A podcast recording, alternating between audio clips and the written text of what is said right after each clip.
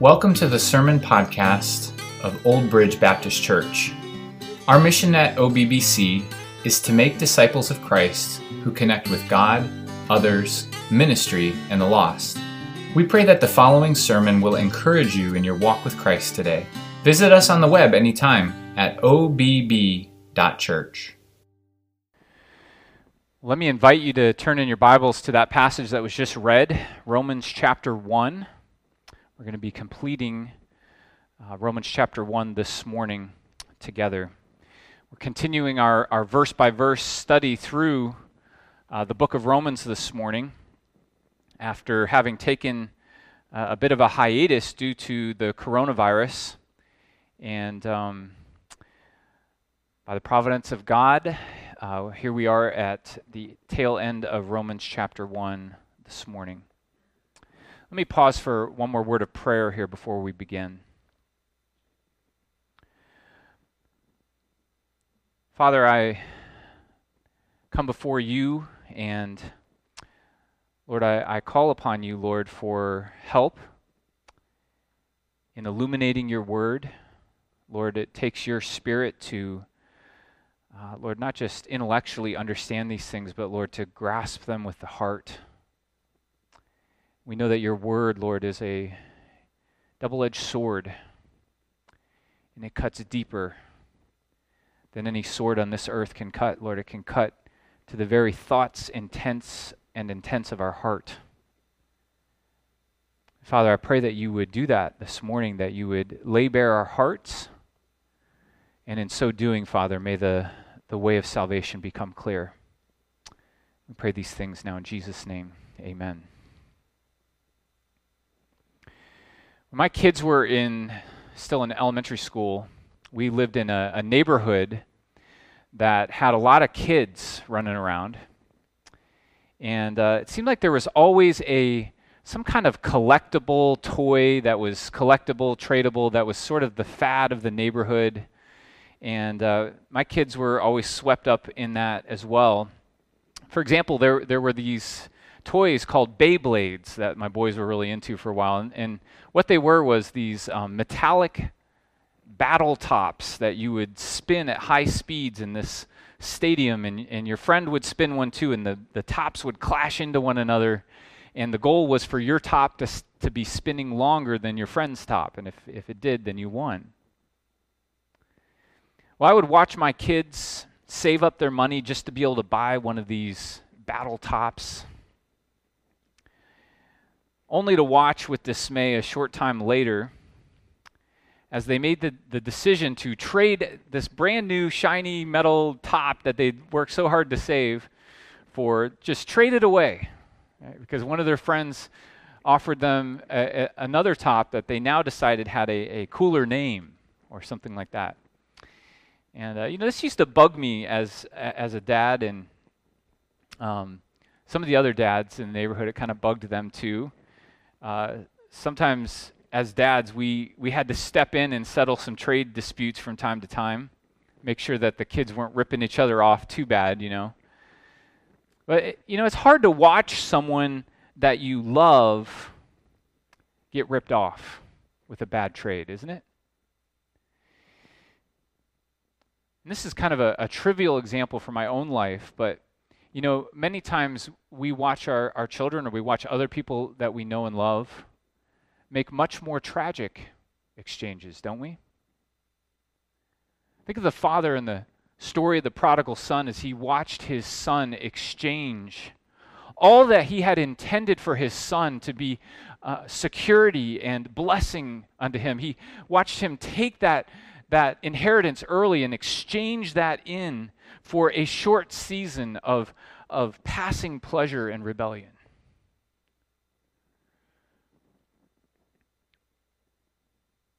What must God think as He watches the whole world make the tragic exchange of the truth for a lie?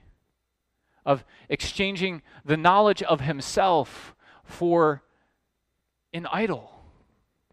What, what must go through God's mind as he watches that take place? You know, last week we, we spent our whole time together discussing the topic introduced here in verse 18 of Romans chapter 1, and that is the revelation of God's wrath. That verse says, For the wrath of God is revealed from heaven against all ungodliness and unrighteousness of men who by their unrighteousness suppress the truth. We discussed last week that God's wrath is not like our wrath, His wrath is righteous. So, whatever you think about when you think of someone being uh, angry and out of control or capricious in their anger, put that out of your mind. That's not what we're talking about. God is righteous in his wrath. And in fact, you want him to be uh, wrathful towards what is evil because if he was not angry about what was evil, then he would not be good. And Paul teaches us here that this anger towards all ungodliness and all unrighteousness is apparent. Right? It's being revealed. Present tense, present continuous tense here. It is being revealed from heaven right now. Not just in the future, but now against all ungodliness. And not only is it apparent, but it is urgent because it is being revealed against all ungodliness, all unrighteousness, and that extends certainly to you and to me. It's our greatest need in life. Greatest need isn't some of the, the needs that, that so often are right in our face, our physical needs that, we, that, that are important, that we do think about you know, on a daily basis, but our, really our greatest need is a spiritual need because we stand under the wrath of God because of our sin. This is our most urgent need. And now this morning we're going to turn to the, the rest of this passage here where we will see with even greater clarity the reason for God's wrath. The reason for God's wrath is idolatry. You were created by God to worship Him. And so the question is not if you are going to worship, but it is who or what you will worship. Primary reason that Paul gives for why the wrath of God is being revealed from heaven is the suppression of the truth the plain truth about his, his nature and who he is, and the turning instead to worship something that's false, to worshiping idols. Stated simply, we make a tragic exchange. We exchange God for idolatry, and it's not just a bad exchange, it is tragic.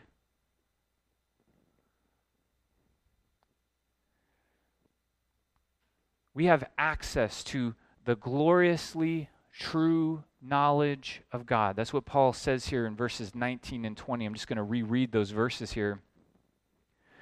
Paul says, For what can be known about God is plain to them, because God has shown it to them. For his invisible attributes, namely his eternal power and divine nature, have been clearly perceived ever since the creation of the world in the things that have been made, so they are without excuse. You know, God's fingerprints are all over his creation, aren't they? I mean, when you look out at what he has made, there, there is beauty, right? There is complexity, there is design. I was watching this nature documentary just this past Friday night, and in that documentary, they were talking all about the dolphin. And they were just breaking down the ability that the, the dolphin has to use echolocation, and they were showing you the different organs inside of the dolphin's head to be able to make the clicking noise that it makes to be able to send that sound in a cone shape out in front of itself as it swims. And then, as that sound bounces off the fish it's hunting and, and comes back, the, the dolphin has all kinds of receptors to be able to receive that information, and its brain translates it into an image of a fish that's even textured. Just incredible. The, the, design and the complexity of, of God's creation. And that's just one of his creatures, and that's just one aspect of one of his crea- creatures. It's amazing. God's glory is literally blaring out in high definition 24 7, declaring the glory of God through his creation. Psalm 19, verses 1 through 4 says, The heavens declare the glory of God, and the sky above proclaims his handiwork. Day to day pours out speech, and night to night reveals knowledge. There is no speech, nor are there words whose voice is not heard. Their voice goes out through all the earth, and their words to the end of the world. There is a glorious light of knowledge about God that is available to all people. It doesn't matter if you live in the deepest, darkest jungle somewhere and you can't even read or write, or if you live in some sophisticated city and have a PhD. It doesn't matter. You, the information is there. The, the revelation is there of God and who He is. There's no excuse. It's so plain. We have access to it. But the problem is here that, and, and Paul talks about this in verse 18 and verse 21, that we suppress the truth of that, that plain truth. The problem isn't that God's message isn't getting through, the problem is that it is getting through, but we stuff it down. Right? We, we drive it down, we suppress it into our subconscious and try not to think about it. Paul says here in, in verse 18 that men by their unrighteousness suppress the truth. And so when you stand before God someday, you're not going to be able to play like you didn't know. The truth about God is, is so plain in His creation that you will be without excuse. And yet, we prefer something else, don't we? Look at verse 21. 21, Paul says, For although they knew God, they did not honor him as God or give thanks to him, but they became futile in their thinking, and their foolish hearts were darkened. The appropriate, clear headed response to the revelation of God, just in his creation alone, is that you might honor him and, and give thanks to him. You know, Jesus said that the greatest commandment that sums up all of, uh, of the law and the prophets is you shall love the Lord your God with all your heart, soul, mind, and strength.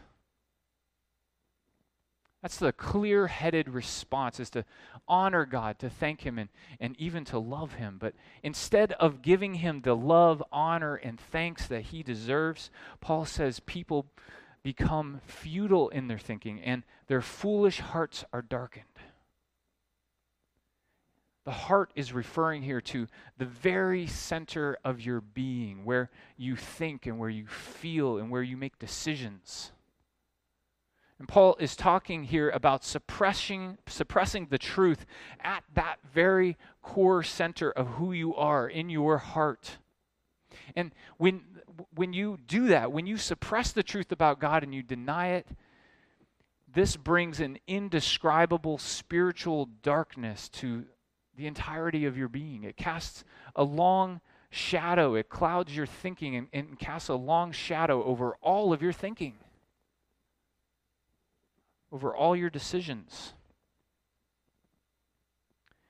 And this cloudy thinking, this darkness is illustrated especially by the tragic exchange that we then make in the suppression of this truth. And that is, we exchange the, the glorious truth about God for the lie of idolatry. Paul says in verses 22 and 23 here that claiming to be wise, they became fools and exchanged the glory of the immortal God for images resembling mortal man and birds and animals and even creeping things. You know, it doesn't matter how loudly you proclaim yourself to be wise in this matter, it, it cannot cover up the foolishness of this particular trade in. Think about it. Instead of worshiping the, the glorious, immortal God and, and taking the knowledge of, of Him that's available to you in, the cre- in, in creation, we turn instead to worshiping what is by comparison common and mortal. We worship the creation rather than the creator. How foolish can we be? I wish I had time this morning to read to you Isaiah chapter 44, verses 9 through 20. If you get a chance later today, I recommend you go back and, and read that. Isaiah 44, verses 9 through 20. My Bible entitles that section of Scripture, The Folly of Idolatry.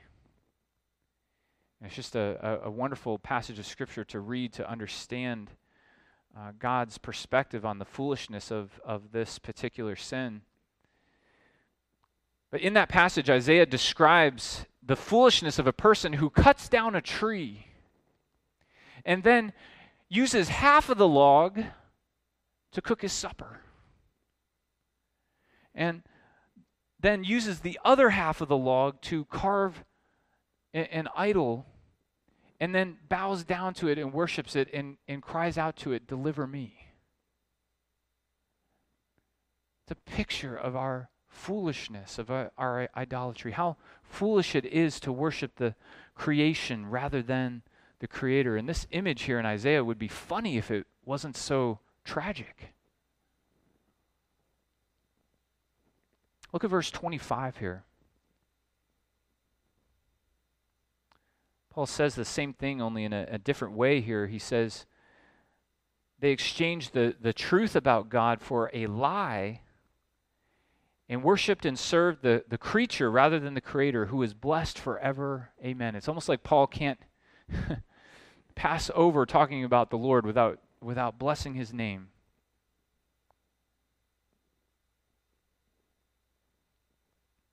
People would rather worship a lie than face the truth of their accountability to their Creator. We would rather fashion a God to be after our own image or after our own liking than to accept the truth of God as He has revealed it to be in, in His creation. What, what a deception! What a, a darkness. You know, for, for some people, the, the application of this section of Scripture is, is very literal, right? get rid of your idols. Right? Don't keep them in the closet for a rainy day. Don't hang on to them. Don't consult them in any way. Get rid of them. They're false. It's the creation, it's not the creator. There is only one creator, God, and he won't abide with any rivals. So get rid of your idols.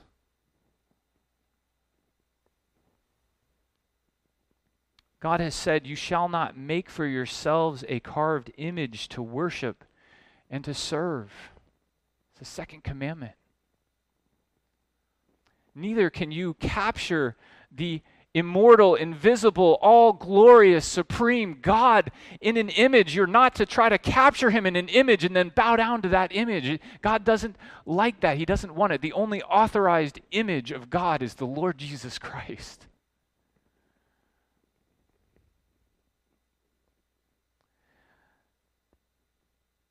The good news is that through Jesus Christ, the tragic exchange of the truth for false idols can be reversed. I love 1 Thessalonians chapter 1 and verse 9 where Paul describes the Thessalonians and how they turned to God from idols to serve the living and true God. Such a wonderful thing. In Jesus Christ, you can reverse the tragic exchange. Maybe you're, you're saying right now, you know, I don't know why you're spending so much time talking about this. I, I really don't struggle with idolatry, uh, and I never have. Maybe you're saying that.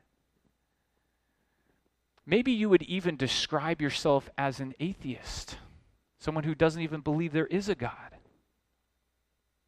You think you don't worship any God, let alone an idol. I think G.K. Chesterton said it well when he said, when men when man ceases to worship God, he doesn't worship nothing, but worships everything. the human heart is made to worship, and worship you will. Maybe you won't bow down to a, an actual statue. Maybe you, you see that as being primitive. But what about the idols of your own heart? I'm talking about things like money, sex, power, success, even things like food or, or family or even friends. Tim Keller rightly said that an idol is, quote, anything more important to you than God. Anything that absorbs your heart and imagination more than God. Anything you seek to give you what only God can give you. Right? If you step back and you define idolatry in that way, well, then we have many idols, don't we? John Calvin said that the human heart is like an idol factory. And even an unbeliever like Friedrich Nietzsche said there are more idols in the world than there are realities. We suppress the truth and we turn to idols of our own making and we do it instinctively like even if we're not even aware that, that we've done it Right? The default is not to worship the one true God who has made you because of, of sin, because of the fall. Right? We we rebelled against God and and and we said, I'll go my own way, thank you very much. And if there's nothing else that fills that void in your heart, then you'll fill it with yourself. Worship yourself.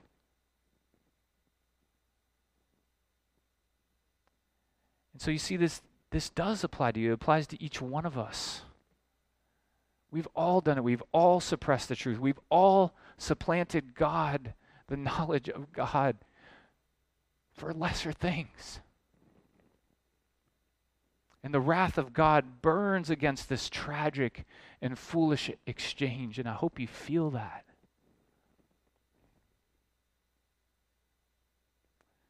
Paul goes on to say here that the result of our idolatry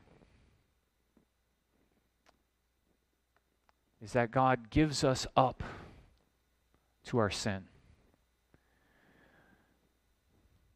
A.W. Tozer said in his book, Knowledge of the Holy, what comes into our minds when we think about God is the most important thing about us. Why? Why is it so important what you think about God? And Tozer goes on to say essentially that what, whatever you think about God, you will never rise above your conception of Him. When we exchange the glory of the knowledge of God for the spiritual darkness of a lie, we exchange the knowledge of God for idolatry, that is an exchange that pollutes the entirety of our existence. In fact, Paul says that the result of our tragic exchange of God for idols is that God gives us up to our sin. And the interesting thing is that this giving up to our sin is, in, in many senses, the judgment. It is the first taste of the judgment. It is the first result of God's wrath. You know, we often picture God's wrath as a, a clap of thunder and a lightning bolt coming down and, and zapping the wayward soul. And if you look at, at the end of the Bible in the book of Revelations, there, there is a coming day where God will step in and he will make everything that's wrong right in that sort of a way. We call it the day of the Lord. But we rarely consider what Romans 1 is teaching us here that many times God's wrath is revealed in this He gives us what we want. God gives us over to the destruction that we ourselves have chosen. And his wrath is revealed in that. Paul says that God gave them up three times in this passage. And I really think the first two times in verse 24 and, and verse 26 really overlap in what he's talking about here. Look at verse 24. He says, Therefore, God gave them up in the lusts of their hearts to impurity, to the dishonoring of their bodies among themselves. And then look at the beginning of, of verse 26. He says something very similar. He says, For this reason, God gave them up to dishonorable passions. Right? So the first giving up here that, that Paul is talking about is a, a being given up to impurity and dishonorable passions. And I'm certain here that Paul has in mind all sorts of, of immorality, but he zeroes in on homosexuality in particular here in verses 26 and 27. You see, we make another subsequent tragic exchange after idolatry. We exchange natural sexual desire for unnatural desire in the form of, of homosexuality. Why does, why does Paul pick on this particular sin in particular? I, I don't know all the reasons. But I, I can say, I can notice here that Paul, in this particular section of Romans chapter 1, is slowly building a case for the, the total depravity of all people. Uh, rather, not just in chapter 1, but in, in chapter 1 and extending clear through chapter 3 and verse 20. Paul's building the case for the, the total depravity of, of all people, both Gentiles and Jews. And here in this section, in verses 18 through 32 of chapter 1, Paul is sort of listing the conspicuous sins of the Gentiles. Right? Things like, like idolatry and homosexuality. And I can just picture as this letter is being read in, in Rome, I can just picture the Jewish Christians sort of amening and saying, You tell them, Paul, you tell them about that depravity, you tell them about that idolatry and about that homosexuality and that perversion. And all, all the while, that maybe they're not expecting the turn that Paul's going to make in chapter 2, uh, begin in, in verses 1 through 18 where Paul's going to turn on the sins of the religious people, on the self righteous, on the Jews. All on the way to, in, in chapter 3, verses 1 through 20, concluding that the whole human race is depraved and has, has absolutely no righteousness in and of themselves. The whole goal of this larger chunk of Scripture is to stop every mouth from boasting and to lay bare our own personal, pitiful righteousness for what it is. So that we might wake up to our need for a different kind of righteousness, a righteousness from God outside of ourselves that we receive entirely by faith. And so I suspect that's one of the reasons why Paul zooms in here on this particular sin. But you, you got to keep in mind the, the big picture here. And, and look what Paul says. He says, uh, halfway through verse 26, he says, For their women exchanged natural relations for those that are contrary to nature. And the men likewise gave up natural relations with women and were consumed with passion for one another. Men committing shameless acts with men and receiving in themselves the due penalty for their error. I just have a, a couple, three observations, a couple, three things I want to say about these verses. And the first thing is this that, that when Paul speaks here, he's speaking comprehensively. He's speaking comprehensively. He's speaking here about all homosexual desire and practice. Right? This isn't just some pocket of deviant practice within homosexuality. No, he's including both gay and lesbian behavior in the most general terms possible. It's comprehensive. Secondly, Paul states, I think, very clearly here that, that homosexual activity is against God's created design. You know, people try to explain this text away by saying that what Paul meant here when he said that it wasn't natural, they, they take that word natural to be something subjective to the person. So, as in, if, you're, if you happen to be heterosexual in your sexual orientation, then you should do what's natural to you. You should do what's usual to you. Right? That's the right thing for you to do. And if you are by nature homosexual, then you should do what is natural to you. So they say. That's how they try to, to reframe this word natural here.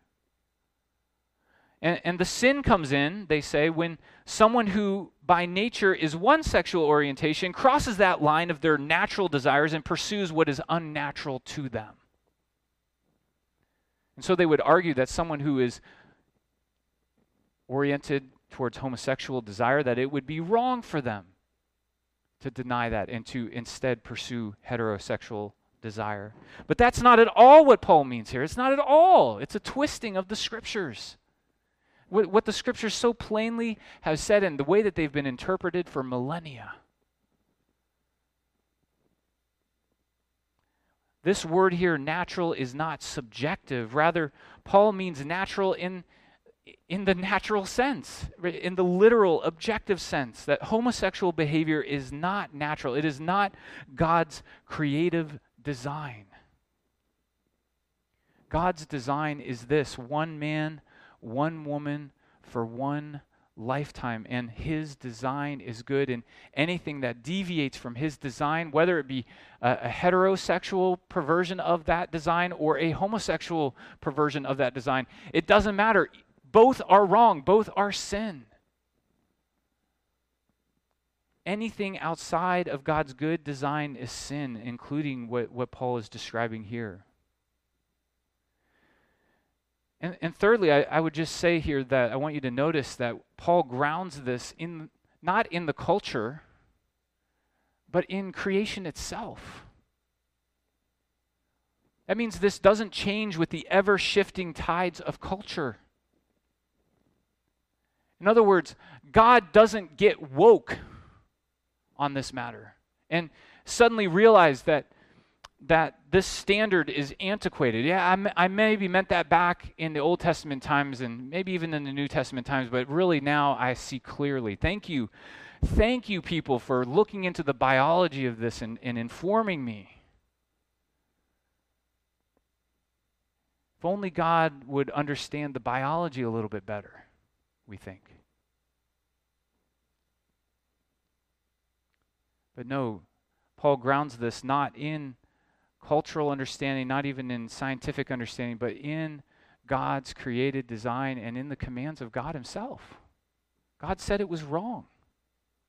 Plain and simple. And so, how should we view this? How should we talk about this subject? A pastor, professor uh, of, that I'm uh, from my seminary days, uh, his name is, is Tony Merida has been particularly helpful to me in this regard. And, and he sort of helped me organize my, my thinking uh, along three, in three different categories here. And um, I have to give credit to him here that most of what I'm going to say here in response to this is either taken directly or indirectly from his writing on this topic.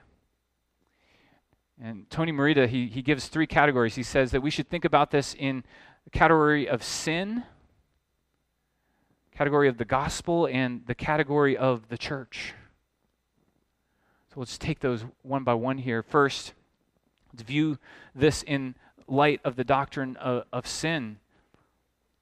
Homosexual acts are sinful, and we must not cave into our culture's pressure to say otherwise. When the Bible has spoken so clearly about it, we, we must not just blow, be blown and tossed by, by the cultural wins on this issue. However, in, in, the same breath, we, we must also be quick to point out that God is opposed to all sin. Right? He doesn't just have some special fury re- reserved for this one particular sin. No, God's wrath is revealed against all ungodliness, all unrighteousness. We've been talking about that all along here. This is just one particularly in your face example that Paul uses. And he's about to give a, a, laundry list of various vices in the very next paragraph that, that he could have very well given equal treatment to. But he decides to list them instead, like a, a laundry list. Plus, as I've already said, you should stick around. Paul is just about to, in the very next chapter, he's about to turn a corner and he's going to start poking at the sins of self righteous religious people in the next chapter. So stick around. Tony Merida said helpfully, and I'm going to quote him here directly. He said, The reasons for homosexual attraction are complex. We can acknowledge that, right? Those reasons include biology and biography. Sort of, it's sort of the, the, the question is it nature or is it nurture, right? I think we can acknowledge that it's complex. It includes both biology and biography as well as spiritual brokenness. But Paul is really plain that acting on those desires is an offense to God. In other words, you know, you know, we live in a broken, sin cursed world where our bodies sometimes don't feel what they're supposed to feel. Right? Sometimes we don't respond to things the way that we should, but that's still no excuse for sin. Whether those sinful desires are, are homosexual desires, heterosexual lusts, a longing after drunkenness or, or gluttony or a penchant for depression or anxiety. We have all these, these sinful desires in our flesh that, that wage war against us and constantly wanting to be expressed, but we must say no. Doesn't matter what that desire is. If it's wrong, if God has said that it was, it's wrong, then we are to deny ourselves and to put it off, not to act them out. Tony Merida continues, he says, quote, to someone who is a believer with same-sex attraction, know that this is a sin you must fight. Just like the sins in verses 28 through 32 must be fought by other believers.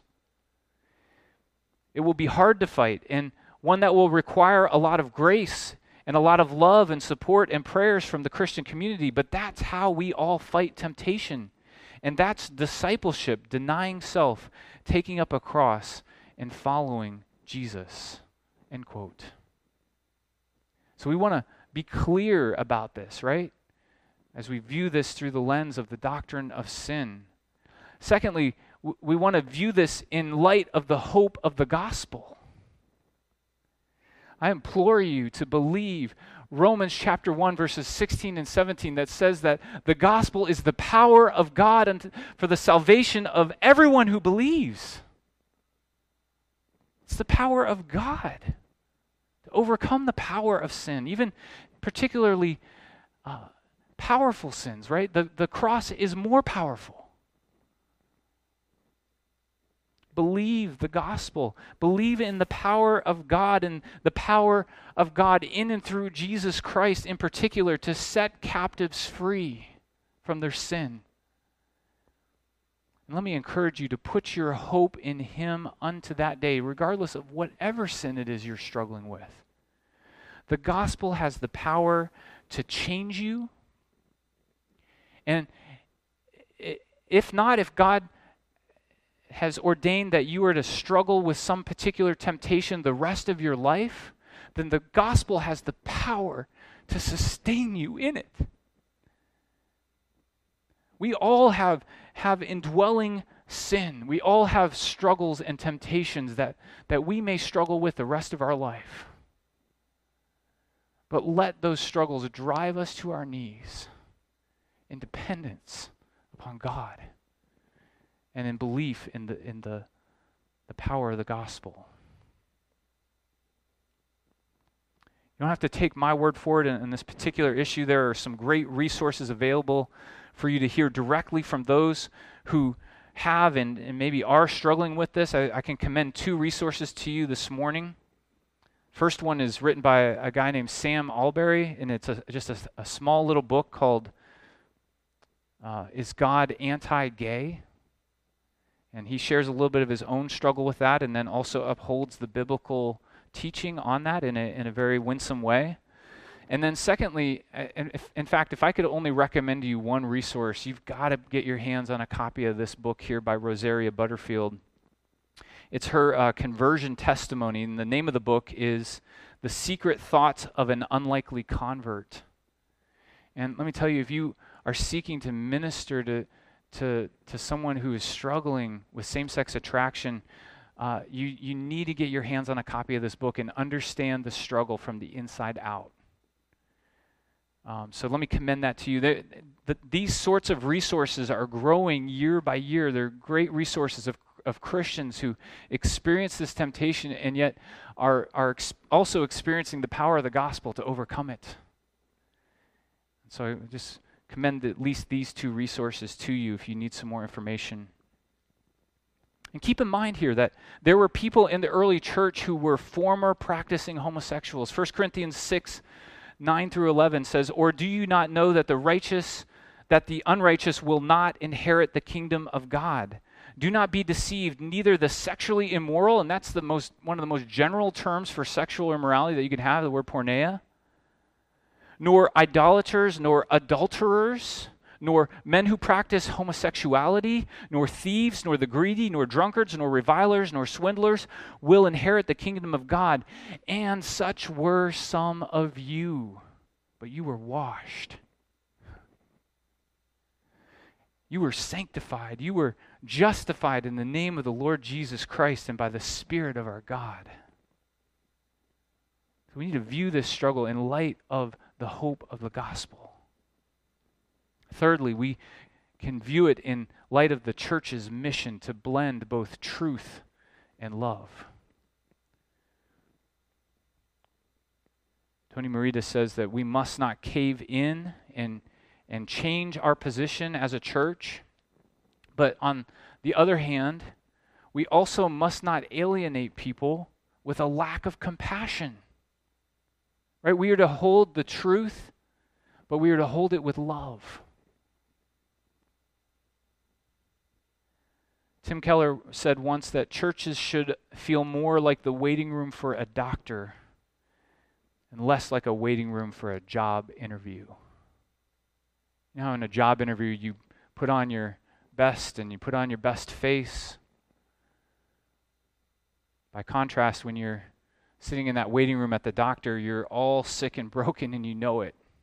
And it doesn't matter, you know, how you get there, but you get there because you need help. Jesus said that those who are, are well have no need of a physician, but those who are sick, I, I came not to call the righteous. By that he means the self righteous, but he came to call sinners like you and like me. And so we should have the attitude here at our church that we are all just sick sinners waiting on the great physician for healing, forgiveness, and strength. And so Paul has given us.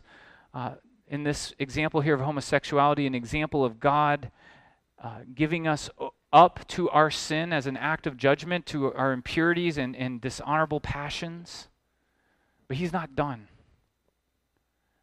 Right, he goes on here in verses 28 through 31 to, to give this laundry list, a vice list here. And as I said, all sin is sin to God.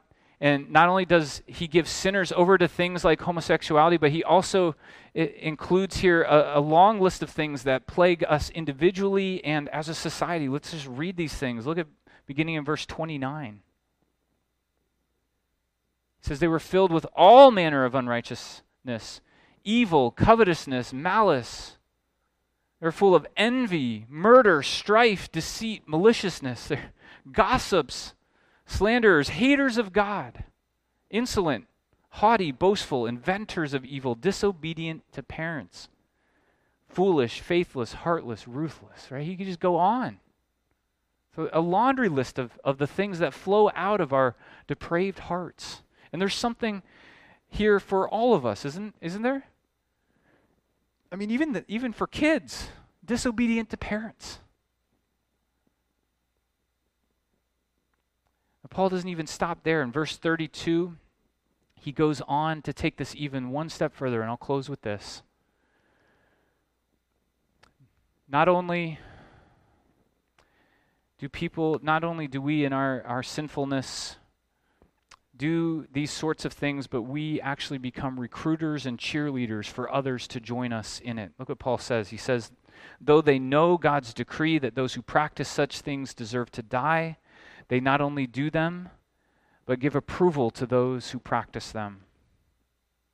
Paul closes this chapter by saying that not only do people do these things, but uh, and not only do they know that it's wrong and that it deserves judgment, uh, but they also give hearty approval to those who practice these sorts of things. You know, misery loves company, doesn't it?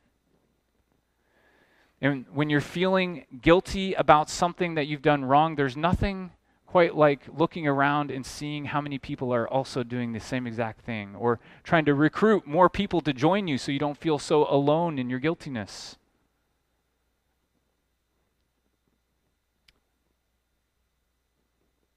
But it's not it's not enough here to just do these things. We we want people to affirm us in it.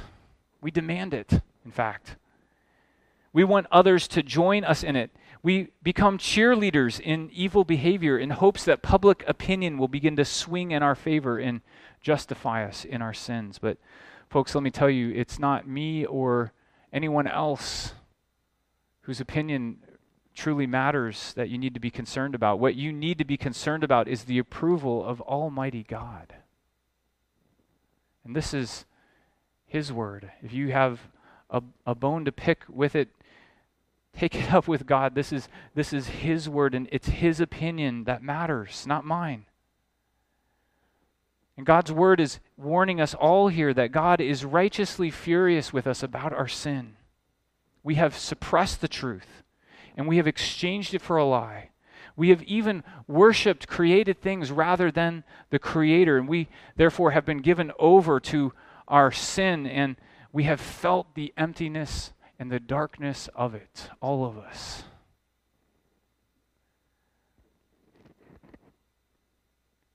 But God has arranged for us a better exchange. God is willing to exchange your punishment for Christ's reward. You can exchange the lie for the truth today. And in so doing, you can flood your heart, the very center of your being, with indescribable light. Let's pray.